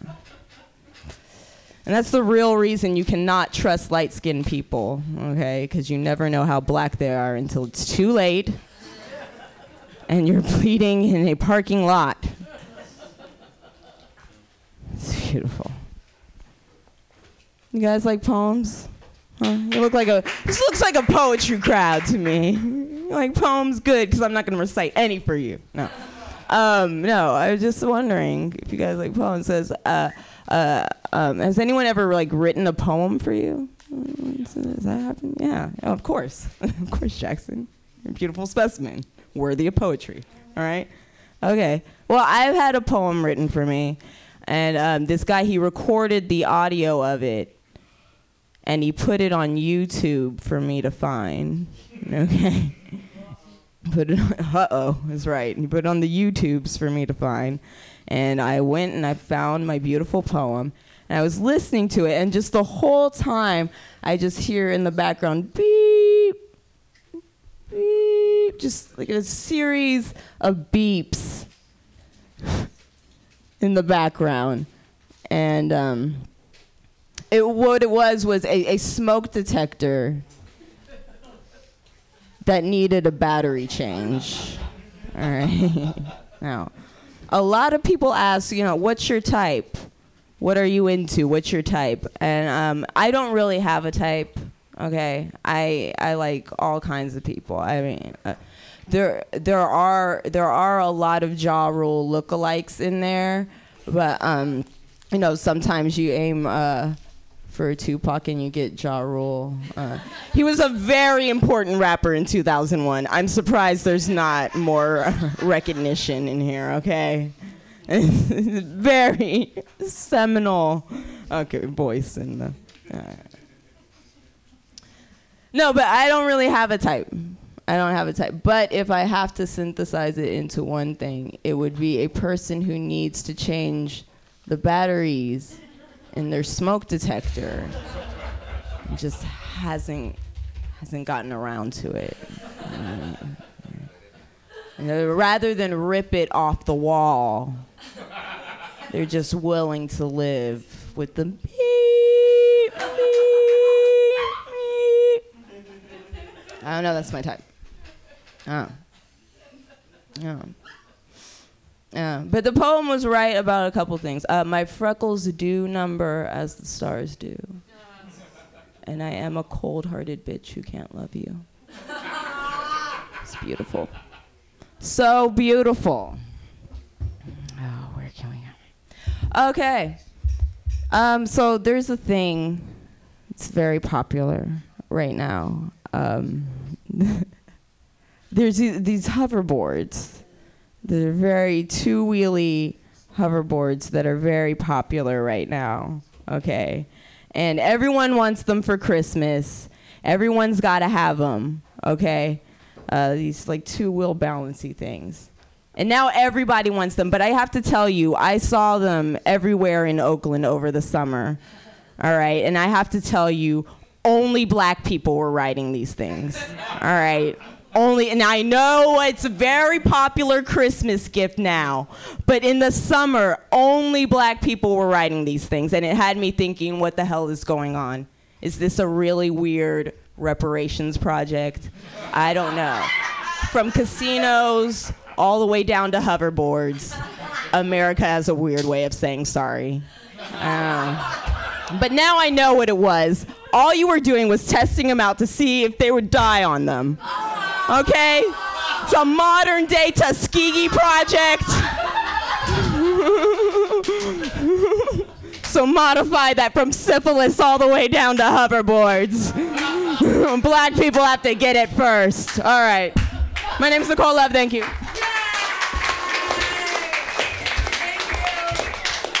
Holy shit, keep it going for Nicole Love. Yes. Oh, man.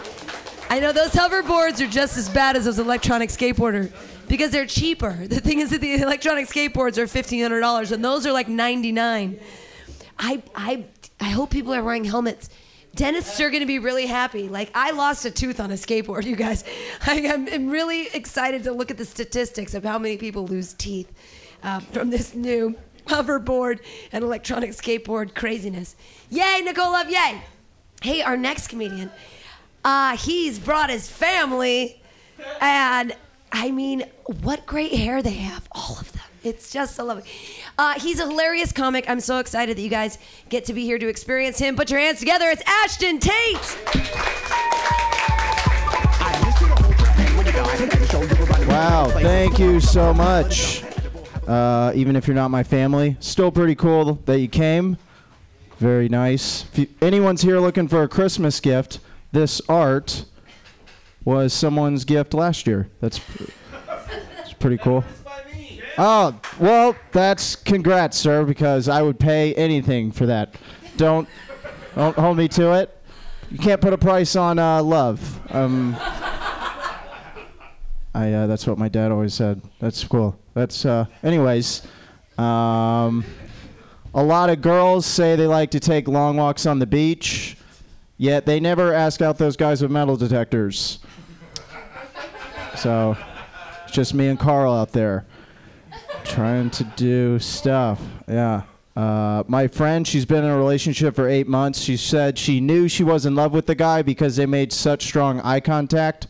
So she was like, Ashton, when's the strongest moment you've ever made eye contact? And I was like, probably when someone helped me move a really heavy couch.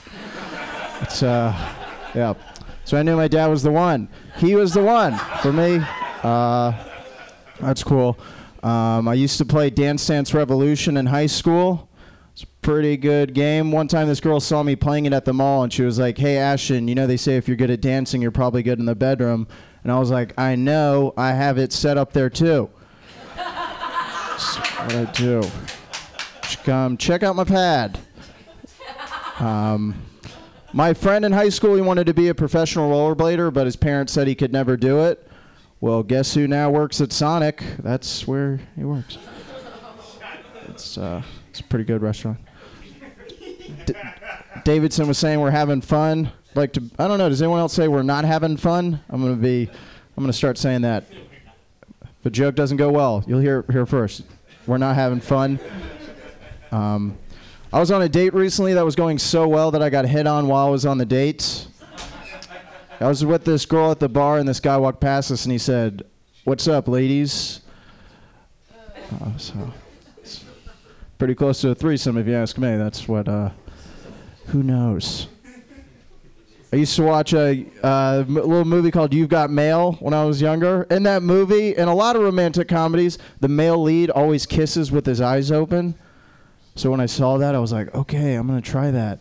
And then the male lead will say something romantic. But the first time I tried it, she was just like, uh, "What are you looking at?" And I was like, uh, "Your soul." We're having fun. We're not having fun. That's we're not having fun. Okay, cool. Um, I wish I knew more about the world. My friend was talking to me recently. She was like, Ashton, what do you think about the stuff that's going on in Syria? What does it mean to be on America's side? I was like, that means I don't know where Syria is. S- sticking to it. I did travel recently. I went to Atlanta and I uh, checked into a motel, and people at the motel they were warning me not to stay there because guess what, guys? One of the rooms was haunted because a man hung himself there. But why would I believe in a ghost if he doesn't believe in himself? so, general questions. Cool. Um, I like. Uh, I've been watching a lot of YouTube. There's magicians who show you their tricks on YouTube. Do you guys know that?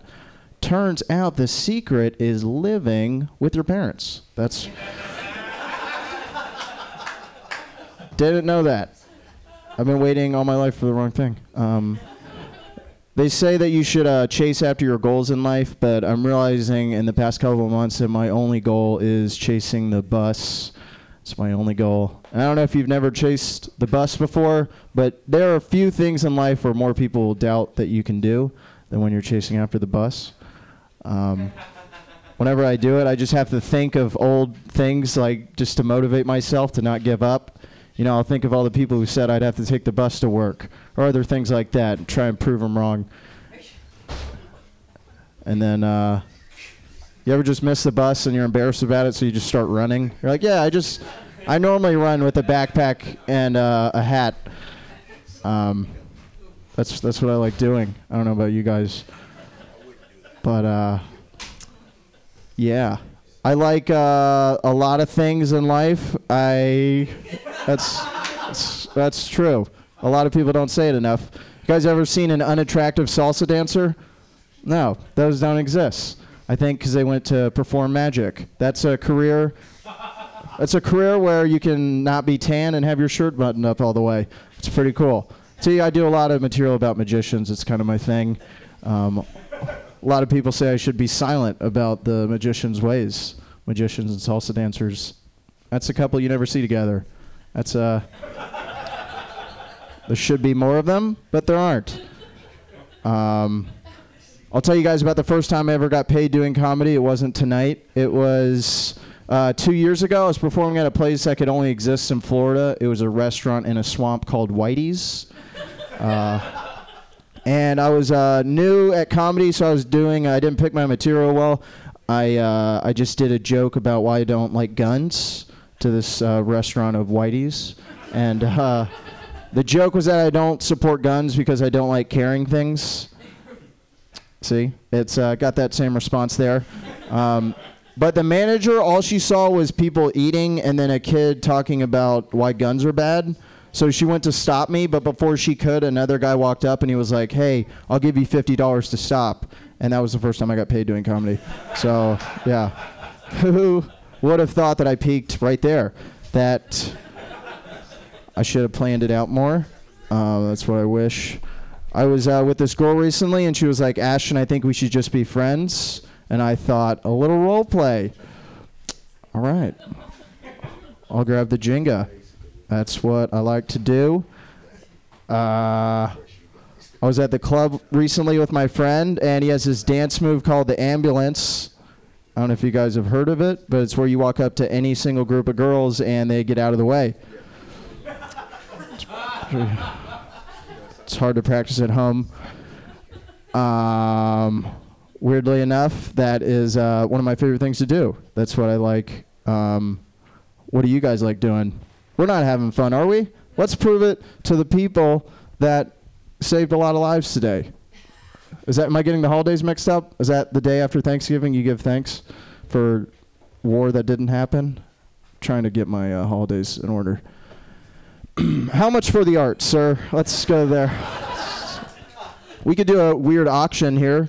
Could we start the first price? Who will pay?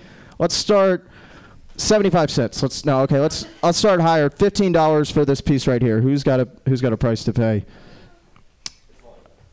All right, well, well, it's a silent auction. I got that. I got that. It's, everyone picks a price in their head, and then they go home, and then they come back the next year and hope that it's still here. That's that's what I did, and now I'm back here a year later with uh, fifteen dollars in my pocket. That's that's what uh that's what I do. Um, getting a haircut soon. No, no, can't. The ladies like it. You ever just look at those pictures of the people, you know, in the hair salon? I don't think anyone else looks as happy as those people who got their hair picture caught. Um, it's pretty good. I wish I could feel that good after getting a haircut. But I'm not an eight year old boy. And uh, that's the highlight of your life when you're that age, is uh, getting to pick your own do and nothing comes of it. Because when you're that young of an age, even if you have a great haircut, you're not gonna get a re- into a relationship unless you're uh, unless it's an older guy. I'm sorry, but some older men are into younger boys' haircuts, and uh, I think I think that was the slogan for Supercuts, but then they stopped saying that. Um, I don't know. Got a little, got a little trendy there. A little. Uh, hope that business is doing well. I uh, I was uh, so I this city. How many couples are here tonight? How many couples? Nice. About two. That's good. Who would have thought this place wasn't great for budding relationships? Um, a radio station. Anyways, I uh, I saw this couple recently, and they were at the Golden Gate Bridge, and they kissed one another. And then this guy from France walked up to them, and he said, "That was so beautiful. Can I take a picture? I am from France." And then they let him take the picture. But I feel like that only happened because he was from France. You know, like if I had asked, they would have probably said no. You know, if I walked up and I was like, "Hey, Janice, uh, I know that's your name because I heard him call you that." But um, I was just watching from behind that corner, and uh, I've already taken a couple pictures. It's not weird. I'm from Jacksonville. So, uh, all right. Well, hey, that's gonna do it for me. My name's Ben Asher, and you've been super. Have a good night.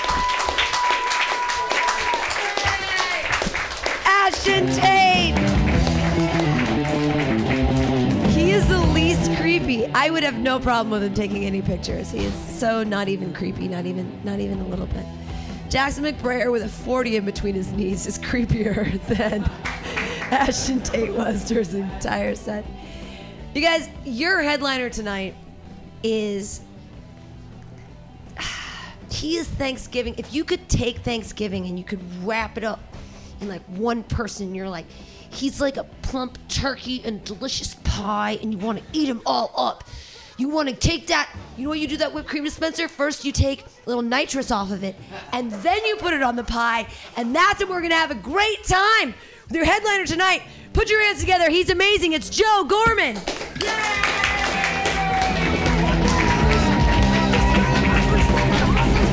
Oh, thank you all so very much. Hey, one more time for Pam Benjamin for hosting. And, and all of the comics that you saw tonight baring their souls. Ashton Tate's family flying out specifically to see him perform stand up comedy and, and also maybe have Thanksgiving dinner as a family, huh? Everyone have a great Thanksgiving. You fuck up that stuffing. You watch those professional athletes play football in a multi million dollar industry. Seeing those people that dedicated their entire lives and very existence to professional sports. Well, fucking forget all that nonsense because you're watching comics bare their souls on a Friday night. Are you kidding me? TGIF. Urkel is alive and well, ladies and gentlemen. It lives on. Woo! I had a spectacular Thanksgiving. Ashton Tate's not the only one who performed in front of his family. I was uh, booked at a place the Wednesday before Thanksgiving. White Wednesday, we call it. There's Black Friday, White Wednesday. Sandwich them in between. Uh, I was performing stand up comedy in Hayward, California. And my dad was going to see me perform stand up comedy for the fucking second time in his life. And it's like the first time as an actual comedian. Because the first time I was this kid, like in college, who was like, I don't know what's going on, so I'll do this one thing. And he was like, oh, that's nice. But now I was a headliner in, in Hayward, California. So it's like, ah, the, the, the, you know, the student has become the master now.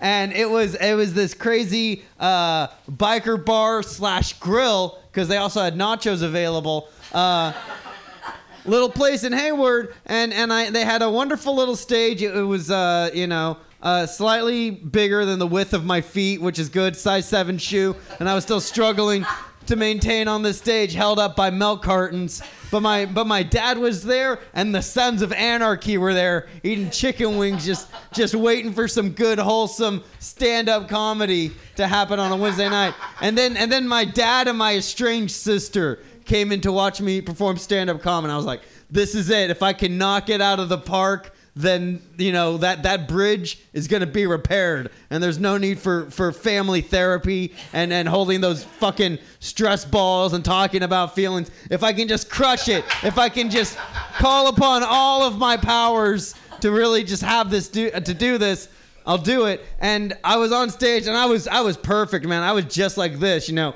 charming, engaging, hilarious, talking about the atmosphere. Like, are you guys excited about Thanksgiving? And the guy was like, oh, I killed people. And I was like, okay, right on, you know. And and and as it was going on, I was doing what I'm doing now. I'm like pacing back and forth like a young Chris Rock, Eddie Murphy. I know my history. It's like, oh, you got to pace back and forth, show command of the audience. And I was talking about how tiny the stage was and how funny it would be if I fell off. And as I was joking about almost falling off the stage, I almost actually fell off the stage and I tripped and I did this little thing and I recovered and I kept doing stand up comedy. I almost died.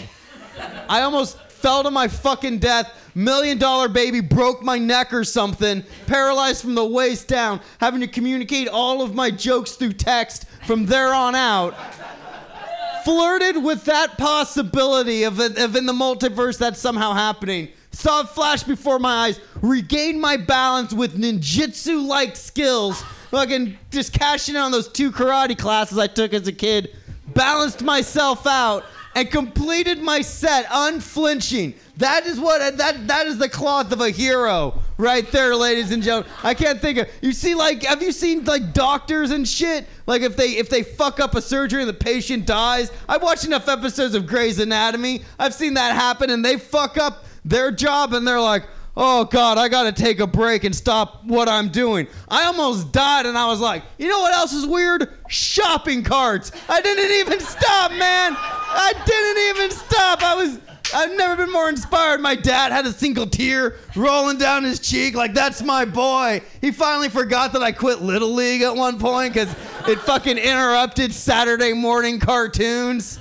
That's what's up, man. My dad came out here for Thanksgiving because he lives in Tennessee. Like, that's where he lived. He chooses to live uh, post divorce, and the rest of the family stayed here in California. And and you know, I think that's the way. I feel like that's the way most people here. Most people are either here uh, that had in this room had Thanksgiving either here in California or they came out here from where they live because they know California right now is fucking awesome right now. 55 degrees according to the weather app on my state of the art phone. You know what's going on right now in Tennessee? Fucking frost and snow and, and just, just winter. Just just it just blows winter. And you have ice picks to, that you have to fucking scrape all the, the ice off of your windshield in your car before your day even starts, before you can even do any, before you have to go to your terrible job in the terrible Midwest. You gotta scrape fucking ice off of your windshield. It's out of fucking control. What is that? Not here. You know what we have to do in California?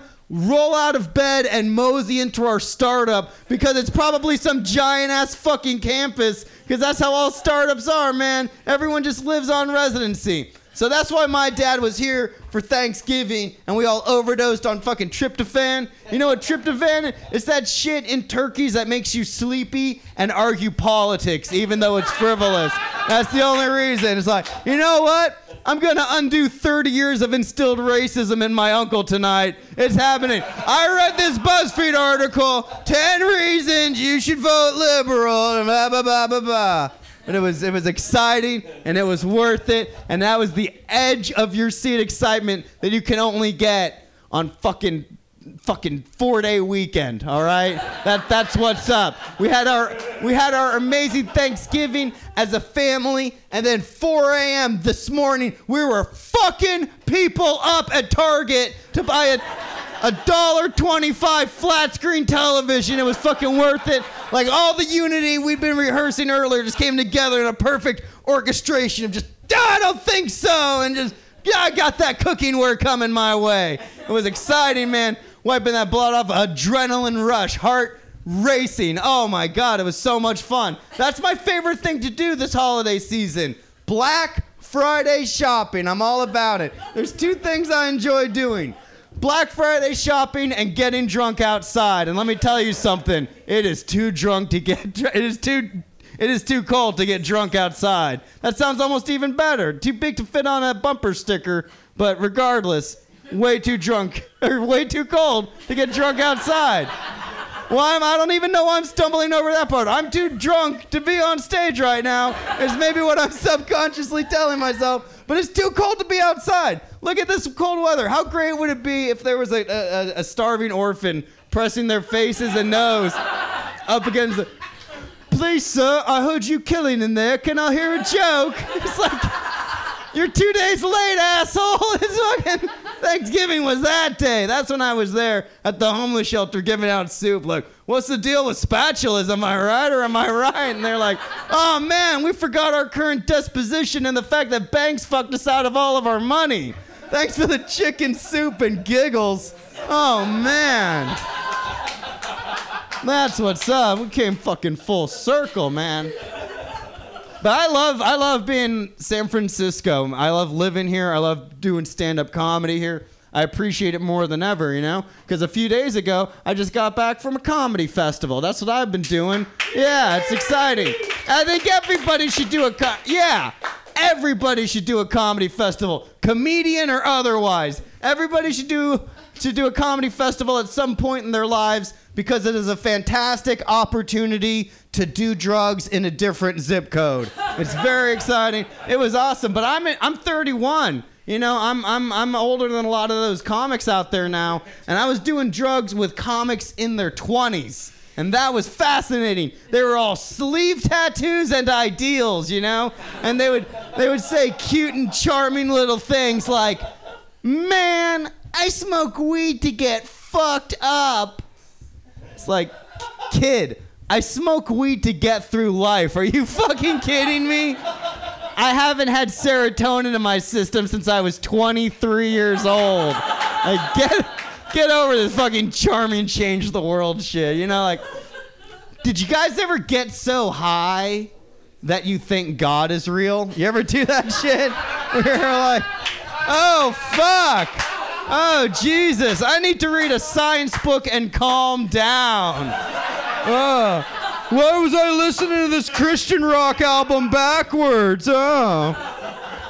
Chasing that rush, man. I'm glad we could all come together on Black Friday and, and laugh and just have a good time, man. I think laughter is the best medicine, okay? And I'm not just saying that because I don't qualify for Obamacare. I stand by that. I mean it. And I think it works, you know? Like last week, one of the worst things imaginable happened. The condom broke. All right? That's the worst, you know? Like every time the condom breaks, I'm thinking, fuck! All this heroin I'm trying to smuggle is now in my stomach. no oh my goodness. Surprise, surprise! That charming comedian you're falling in love with, also a drug czar slash shitty drug mule. Oh my god. Love being so raw and vulnerable on stage. I'll tell you guys a little bit. Tell you guys a little bit more about me. Uh, a little more autobiographical. Carbon footprint, tiny as fuck. All right, that's the way I roll. Size seven shoe, size negative three carbon footprint. That's the way I, I think it's the most beneficial thing to do ever. You know, I'm all about it. I took the bus to get here too. That's how. That's how much I'm committed to it, man riding the bus to get here. I had a Gatorade with me uh, because that's part of my pre-show ritual. You know, replenish the electrolytes at any means necessary. So drink some fucking Gatorades like Shaquille O'Neal would have done in those 90s Gatorade commercials when they were all in black and white and intense, and Shaq was sweating those fucked up Gatorade colors like baby blue, like neon purple. It didn't matter. It's a healthy super drink, you know? So that's what I'm doing. I'm drinking from my chalice of the gods, thinking about, oh man, I can't wait to turn this fucking Gatorade bottle into a bong, because that's how this 31 year old works. My grandparents risked their lives coming to the country, and I'm sitting on a college education thinking, fuck yeah, I'm gonna turn this thing into a thing to get fucked up with, like I do every day. Hey, that's neither here nor there. That's mild criticism towards myself on stage for the record, all right? I want this known on Mutiny Radio right now. I'm very aware of the, how I turned out in my life, and I'm, I'm and I'm sure my grandparents will be disappointed. Like, ah, turn this fucking boat around. We're gonna fucking risk it in Japan. We'll figure it out later. Anyway, flashback to the here and now. I'm on the bus drinking a Gatorade. My my my my salt my salium levels are, are evening out. I'm getting replenished, ready to, to take on and, and perform comedy and do my thing. And behind me on the bus, a few rows behind me, this dude starts yelling at me, going crazy. He's like, You can't drink on the bus. That's breaking all of the rules. And for you guys in question thinking like, is that breaking all the rules? No, it's not breaking all of the rules. It's breaking one rule, the no beverage rule. But guess what? My body, my rules. I'm gonna keep drinking this Gatorade. It's what my man Shaquille O'Neal would have wanted to do. So I'm gonna keep drinking and just ignore him because that's the San Francisco way of doing things. Um, besides, like on the bus, there were people that were breaking far more offensive rules than drinking. You know, there was that guy who was clipping his toenails on the bus and just not giving a fuck. Like, he's not making eye contact with anyone, and that gives him some kind of diplomatic immunity. So he's just like, clip, clip, clip, ignored. Like, nobody's yelling at this guy, nobody's telling him to leave.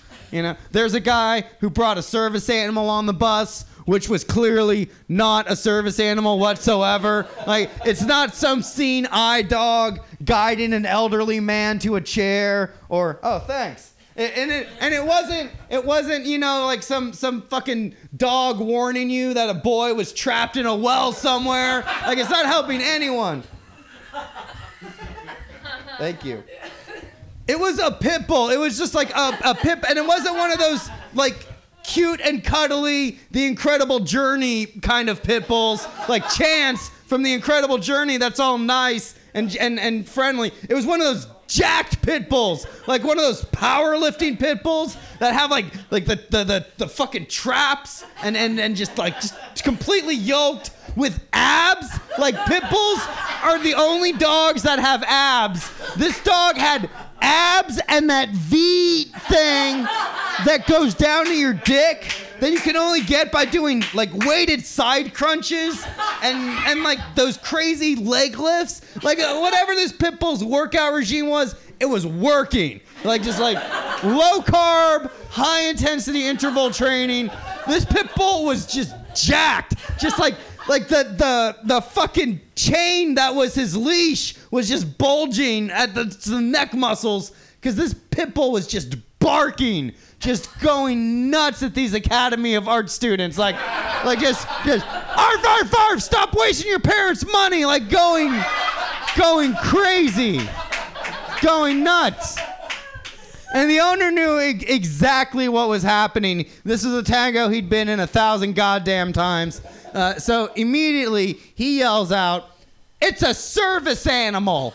Uh, when it rips out your esophagus, that's how I know I have low blood sugar. Like I'm not, I'm not fucking buying this. If this were anywhere else, we'd be like, get, the fuck out of here. But this is San Francisco. Carte blanche. Enjoy, dude. Enjoy your fucking handicapped seat that you get now. It's wonderful. He wasn't getting yelled at. On the bus, I was the only one getting yelled at. Now, here's the worst part. Here's the cherry on top of this entire scenario. The dude who was yelling at me, who designated himself bus deputy, he wasn't wearing any pants. He was he was the by far the worst offender of all bus etiquette. It's like no shirt, no shoes, no service, no problem, no pants. So he's just going in and, and persecuting dudes, just going at it, you know? And I'm a comic 24 7. Like 20 minutes on stage, 23 hours, 40 minutes in my head, pacing back and forth like some caged lion wanting to kill, and, and just waiting for any excuse whatsoever to turn some motherfucker's life into a Comedy Central roast. Like this kid. This kid was gonna be like the worst day Justin Bieber had, you know? Like, okay, you, you're doing it, dude. You're waking a sleeping giant, you know? So I'm, I'm ready. Like, like the adrenaline's pumping. I'm thinking of, of, of horrible things to say to him, and I'm, I'm gonna put him in his place, you know? And then I saw he had a Bernie Sanders 2016 shirt on, and I was like, oh, fuck, you know? Maybe I'm the asshole after all, you know? Like, we gotta learn to empathize a little bit more. The enemy of my enemy is my friend.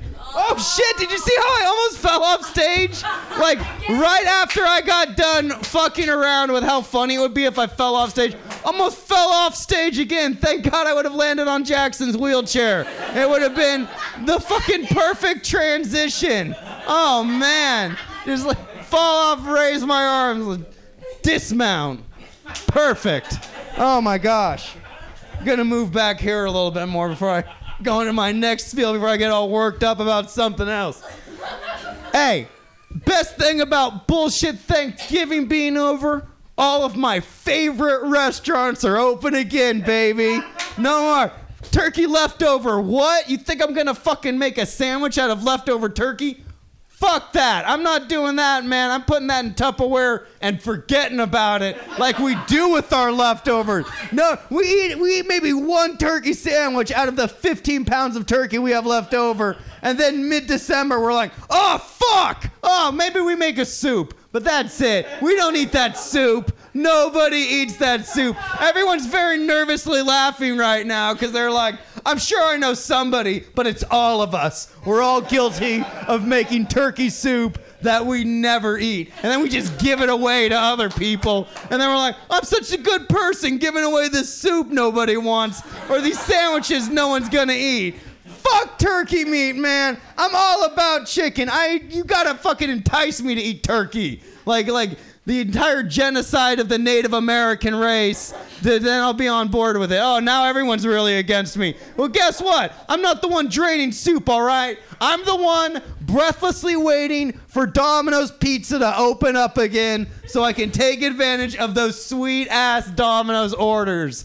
That's what I'm all about. I use the Domino's Pizza app to order food on days outside of Thanksgiving. Like I'm all I'm all about Domino's too because they found a way to streamline just never interacting with a human being whatsoever. They're like, we have all these different ways. Hey, if you got a television, you can place an order through your TV. And if you got a Twitter account, fucking tweet us a pizza emoji. We, we have we have all kinds of AI to, to decipher what, what kind of pizza you probably want based on your entire Facebook history. That's the kind of technology. It's it's it's all of it's all of like the NSA and Domino's working hand in hand to bring you an optimal pizza to, because you're too ashamed of drunkenly placing your order to the same 19-year-old every Friday night. Half pepperoni, half sausage, none of it touching so we can cut it evenly down the middle. Those days are fucking done. All right? It's over. Now, Domino's, I just enter all of my personal information onto the cloud. It goes in there. Skynet deciphers all of that shit. And then 45 minutes to three hours later, depending on San Francisco traffic, I have delicious ass Domino's pizza delivered to my door. All about it. And it gets even sweeter. One guy was clapping in the back. Everyone else is looking at me, arms folded, like, oh, we're a Pizza Hut crew. This is this is this is the house of Papa John's, and then there's some some fucking Little Caesars radical in the back is gonna like come at me with that triangular pizza serving thing and try to come at me, but I got my fucking Black Friday training done, so I fuck get away like like fucking Tae Bo and and my mom's self-defense class tapes all come into play. I deflect that shit. I deflect that shit and and the third time flirting with death on stage, I still managed to seamlessly and effortlessly and passionately talk about the Domino's Pizza Tracker, the best piece of modern technology. I don't give a shit who invented the iPhone, whether you think it's Steve Jobs or if he was just an orchestrator and Steve Wozniak was more ver- uh, vital in the overall production of Apple product. I don't give a shit. I don't give a shit what they made. All I care about is the idea that the man who invented the Domino's Pizza Tracker has his place in the annals of the Technological Hall of Fame as most important person, bar none, in human computer interaction. It's done, man. That guy was genius. Like, the Domino's Pizza Tracker gives you play by play steps of how your pizza is being made. I feel like I'm a part of the process myself. I'm like taking a virtual tour of this Domino's. It's like Willy Wonka, man. Golden ticket every time I log onto my computer. I'm all about it. it's like 9:15 p.m. John is kneading the dough. Like Fuck yeah, John. That's what I like to see. Put that English lit degree to good use. Like, I love it. I love his passion and enthusiasm. Nice and even, John. You know what I like. Yeah. 9:20 p.m. Marcus, put your pizza in the oven. Fuck yeah, Marcus. Crank up the heat on that oven. I want that za bubbly, Marcus. You know what's up, man? There's an emoticon in it for you if you do a good job, you know? Finally, 9:45 p.m. Philip is on the way with your pizza. Well, pedal to the fucking metal, Philip. Remember your delivery boy oath 30 minutes or less or death. Remember that shit? Where if the guy was 30 minutes late, you could fucking kill him? That's crazy. It was the 80s, man. Everyone was coked up and full of bad decisions. You know? Now it gets sweeter. You can leave comments for the people while they are making your food. And that just, it's like, let me tell you something. Papa John's, hate to shit on them again. Papa John's would not pay their employees a living wage Like that's just the thing. He infamously said, "I'm not going to pay him a living wage. It's going to jack up the price. All of society will crumble around us if this were to happen. Not happening." Domino saw that and said, "Hey, guess what, Papa John's? We're not going to pay our employees a living wage e- either, but we're going to optimize the internet to make them feel good about themselves while they are slaving away in these conditions. And I love it. All right? I get that good karma coming my way. I imagine my boy Paul, he's in the Domino's kitchen. You know, it's dark, it's dingy, the, the pipes are leaking. It's just like leak, and it's like kind of drippy, echoey, kind of like drip, drip, drip. And it's just dark and sad. And Paul has like some, some flour on his face that's all smudged, and he hasn't even had time to wipe it because they've been working Paul like a dog, and his hands are calloused, just kneading the dough. And he's thinking, God, this isn't how I thought my life would be when I made my vision board this morning. Like none of none of this is making sense, you know, like I'm I'm I'm, I'm I hate everything. You know what? After this shift, I'm going to go home. I'm going to kill myself, you know? And then all of a sudden on the monitor it goes, "Thank you for making my dinner." Smiley face emoticon. It's like the fire is back, Joe. Hold on, dude. This is gonna be the best pizza ever. I'm not even gonna spit in it. Oh man, how am I doing on time? You have uh, the fire left. Beautiful. Let's fucking knock it out of the park with this incredible crescendo. We're gonna be worked into a frenzy, and then hey, we're gonna be so inspired we might stick around and sign up for an open mic afterwards. Who knows? Like, yeah, we could. Anything can happen.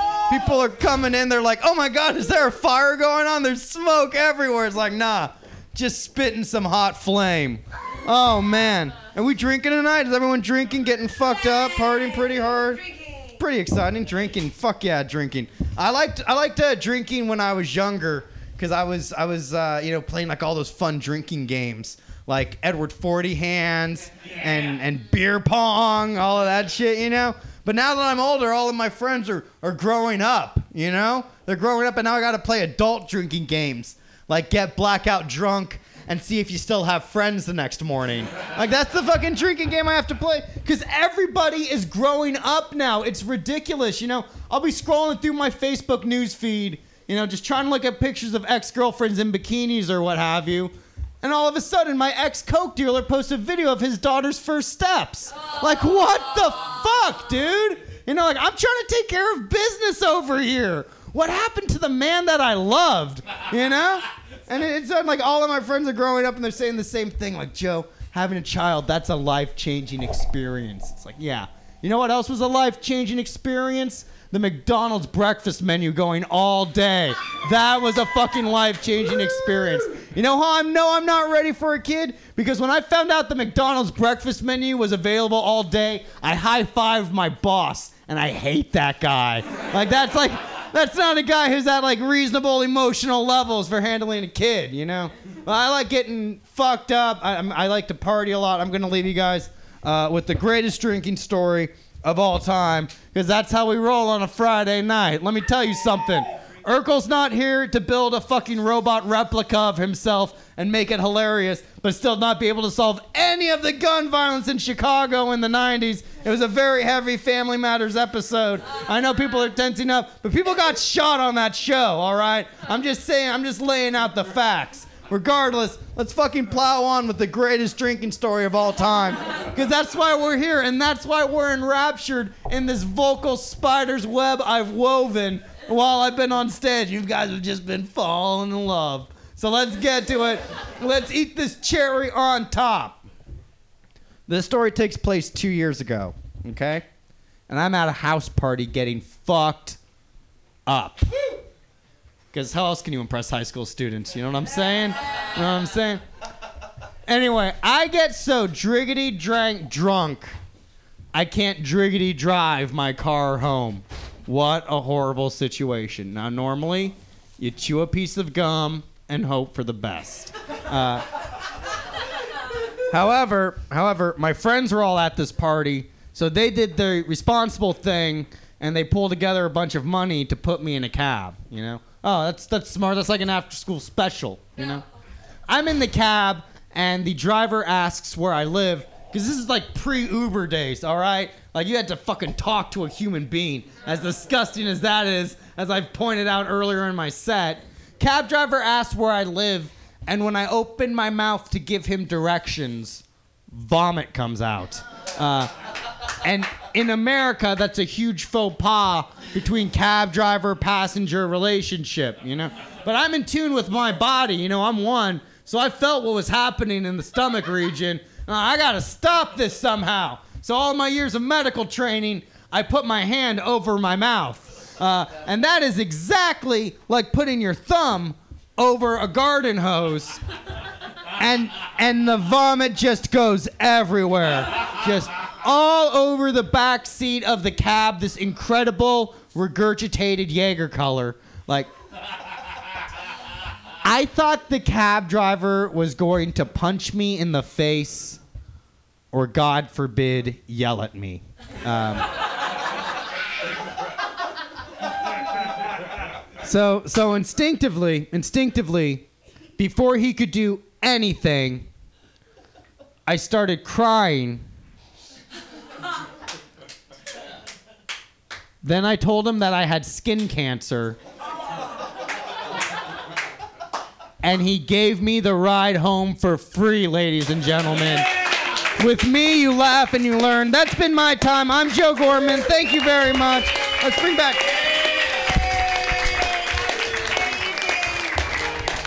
Joe Gorman just killed it. Keep clapping. Yay! Joe Gorman. Yay, yay, yay, yay. Serious yays, you guys. Uh, I just his his his story made me think of one little story that I, I wanted to tell you guys. Everyone's been talking about God tonight, right? A little bit here and there. And God has a sense of humor. And I didn't realize how big of a sense of humor God had until I was a special education teacher when I was 23.